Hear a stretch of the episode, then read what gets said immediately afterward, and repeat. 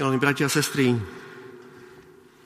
asi si to tak každý deň neuvedomujeme, ale keď sa iba trošička zamyslíme aj v túto nedeľu, ako každú nedeľu, tak sa môžeme navzájom potešiť, keď si uvedomíme, že prichádzame do Božieho chrámu, pretože že Boh sa stal človekom. To je jediné náboženstvo v ľudských dejinách, ktoré to tvrdí. A nielen, že sa stal človekom, ale sa ponížil Stal sa nám podobný vo všetkom, okrem hriechu, narodil sa v maštali, žil dlhé roky skrytým životom v Nazarete ako stolár, slúžil ľuďom, potom počas verejnej činnosti ich učil, uzdravoval a nakoniec zomrel za nich. Žil takým skrytým ľudským životom a z ľudského hľadiska by sme mohli povedať, že jeho pozemský život skončil fiaskom. Až do piatka. Potom od nedele to už iba sláva. Ale keď sa vrátime na tento príbeh Boha, ktorý sa stal človekom, vidíme, že sa ponížil, že nám slúžil. A nebolo to len tak, že ho niekto prinútil. On sám si to vybral. Bola to jeho voľba. Sám slobodne sa rozhodol, že takto prežije život medzi nami. Boh je láska lásku ťažko prejavovať bez slobodnej vôle. Nekonečný, vševediaci, všemohúci Boh, stvoriteľ neba i zeme, urobí také bláznostvo, že urobí zo seba sluhu. Že slúži svojmu stvorenstvu. Urobí dar sám zo seba. Pri Svetej Omši to nádherne vidieť. Toto je moje telo. Vezmite a jedzte. Toto je moja krv, ktorá sa dáva za vás. Ale nie je to slabý Boh, Práve v tom je jeho všemohúcnosť. Že ako by urobil opak seba. Že sa správa inak, ako by sme čakali. Pretože miluje. Tak toľko teologický úvod v dnešnom zamyslení. A prvne sa pozrieme do dnešného evanielia, ako to pochopili jeho súčasníci vtedy. Tak možno, že ste si tiež všimli, asi pred dvoma, troma týždňami bola vydaná Guinnessova kniha rekordov, už 66. ročník, Myslím, že väčšina vieme, o čom hovoríme. Pre tých, ktorí nevedia, tak je to kniha, kde už 66 rokov sa píšu rôzne rekordy ľudské, aj, aj, aj bizárne. Bola vydaná viac ako v 100 krajinách na svete, preložená do 23 jazykov. Tak jedna vec je, že niekto rýchle beží, alebo že vysoko vyskočí, ale sú tam také aj veci, že komu najdlhšie nechty napríklad narastú. Že kto zje najviac hotdogov za hodinu. Laťka je vysoko položená, 21 hotdogov za jednu minútu dokonca, tu sa pozrite. Ľudia robia všetko preto, aby tiež boli prví, aby sa nejak blisli. A zdá sa, že taký úmysel mali aj Jakub a Ján v dnešnom evanieliu.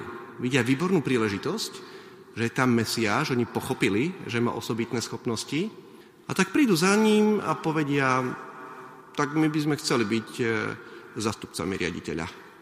Si predstavujú nejaký dobrý koč, predpokladám, nejakú dobrú kanceláriu s koženými kreslami, a je to o to bizarnejšie, že tesne, tesne pred týmto evanielim, ktoré sme dneska čítali, tie dva, tri verše predtým, pán Ježiš hovorí svojim učeníkom, že pôjde do Jeruzalema a zomrie, že bude ukrižovaný. Ako keby nepočúvali, v čom je jeho sláva.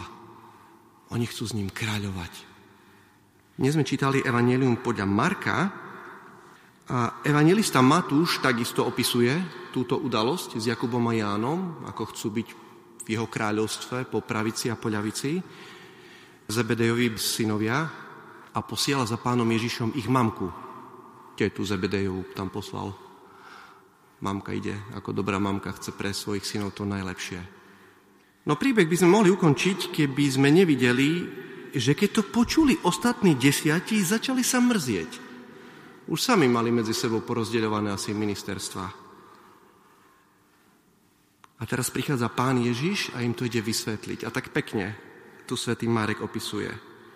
Ježiš si ich všetkých zavolal a povedal im. Ako by povedal, no poďte sem chlapci, ja vám to vysvetlím, jak to je. A to, čo je zaujímavé, že pán Ježiš nepotiera ich túžbu byť prvý. On nehovorí, o jakých hlúpostiach sa tu rozprávate. Ale začína im hovoriť takto. Zopakujem ešte raz ten verš. Kto sa bude chcieť stať medzi vami veľkým, teda nezakazuje tie preteky. Bude vašim služobníkom. A kto bude chcieť byť medzi vami prvý, bude sluhom všetkým.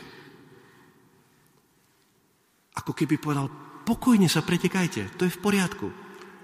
Ako keby sám Boh dal do nášho srdca túžbu nejak zahviezdiť, byť lepší ako ostatní.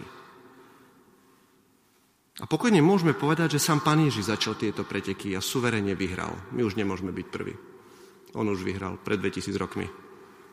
V každom jednom skutku slúžiť ľuďom okolo seba. Ale môžeme sa k nemu priblížiť. To je také lacné, nie? 5 rokov si nestrihať nechty. Čo má z toho môj sused? Alebo že si nechám dlhé vlasy nárasť. To je také celkom zaujímavé. Musím asi trénovať zjesť 21 hodogov za minútu a stačí mi jeden, nie? Zjesť. A tých 19 môžem dať tým, ktorí sú hladní napríklad. Dnešné evanielium po minulotýždňovom evanieliu nás teda stavia pred ďalšie možné pokušenie. Len pripomeniem, že minulú nedeľu sme čítali o tom bohatom mladíkovi. To bol dobrý chlapec mimochodom. Takého syna by chceli mať všetci rodičia. Vždy dodržiaval všetky prikázania, ale mal veľký majetok. Sa nechcel podeliť to je jedno pokušenie pre človeka. Peniaze, majetok. A moc je ešte väčšie pokušenie.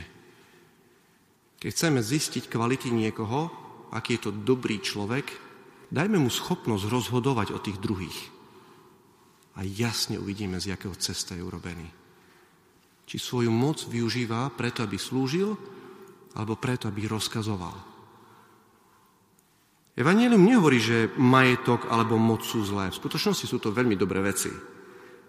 Ak ich používam na to, by som slúžil tomu druhému. Sám Pán Boh je všemohúci. Sám Pán Boh je najbohatší. Ale slúži tým druhým.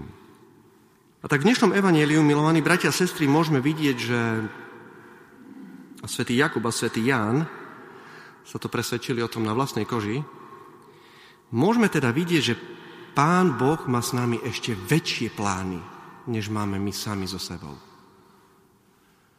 Chce z nás urobiť lepšie bytosti, ktoré sa mu podobajú. On Jána a Jakuba oslobodil od ich sebectva. Urobil ich štedrými, urobil ich milujúcimi. Pokojne môžeme povedať, konec koncov sme to aj, nám to pekne zaspieval, pán kantor, alelujový verš. Syn človeka prišiel, aby slúžil a položil svoj život ako výkupné za mnohých. Ak použijeme moderný slovník, pokojne môžeme povedať, že služba je taká DNA Božej existencie. To, čo robí Boha Bohom. Lebo ten, kto miluje, automaticky slúži. Ho to ťaha k tomu, koho miluje, aby pre ňo niečo urobil, aby ho potešil, ten, kto miluje, ten, kto slúži, hľada vlastné šťastie v tom, že robí šťastného toho druhého. Jednoduché. A tak najlepšia kresťanská uniforma, v ktorej kresťan najlepšie vyzerá, je zástiera. Ako symbol služby, schopnosť zašpiniť si ruky, schopnosť zohnúť sa. To pánom bohoslovcom hovoríme, išli do katedrály dneska, že pri poslednej večeri, keď bolo ustanovené kňastvo, tam pán Ježiš nemal štólu. Tu pod, pod ornátom máme štólu. To je symbol moci kňazskej. Ale za to tam mal zastieru pán Ježiš. Pri poslednej večeri mal zastieru ako symbol služby. Skutočne veľký človek nepočíta svoju moc tým, koľky ľudia sa mu klaňajú, kto počíta ľudí, ktorí sa mu klaňajú, je slaboch. Skutočne veľký človek na konci dňa má radosť toho, koľkým mohol poslúžiť, koľkým potešil, koľkých si vypočul, koľkým poradil, koľky sa cítili dobre v jeho prítomnosti. Tak, bratia sestry, už po 2000 rokoch môžeme poprosiť aj svetov Jána, Jakuba a všetkých učeníkov, ktorí to veľmi dobre pochopili v nasledujúcich rokoch, aby aj my sme mali túto schopnosť a celkom určite slúžiť tým, ktorí sú nám najbližšie. či už vo vlastnej rodine, alebo na pracovisku. Amen.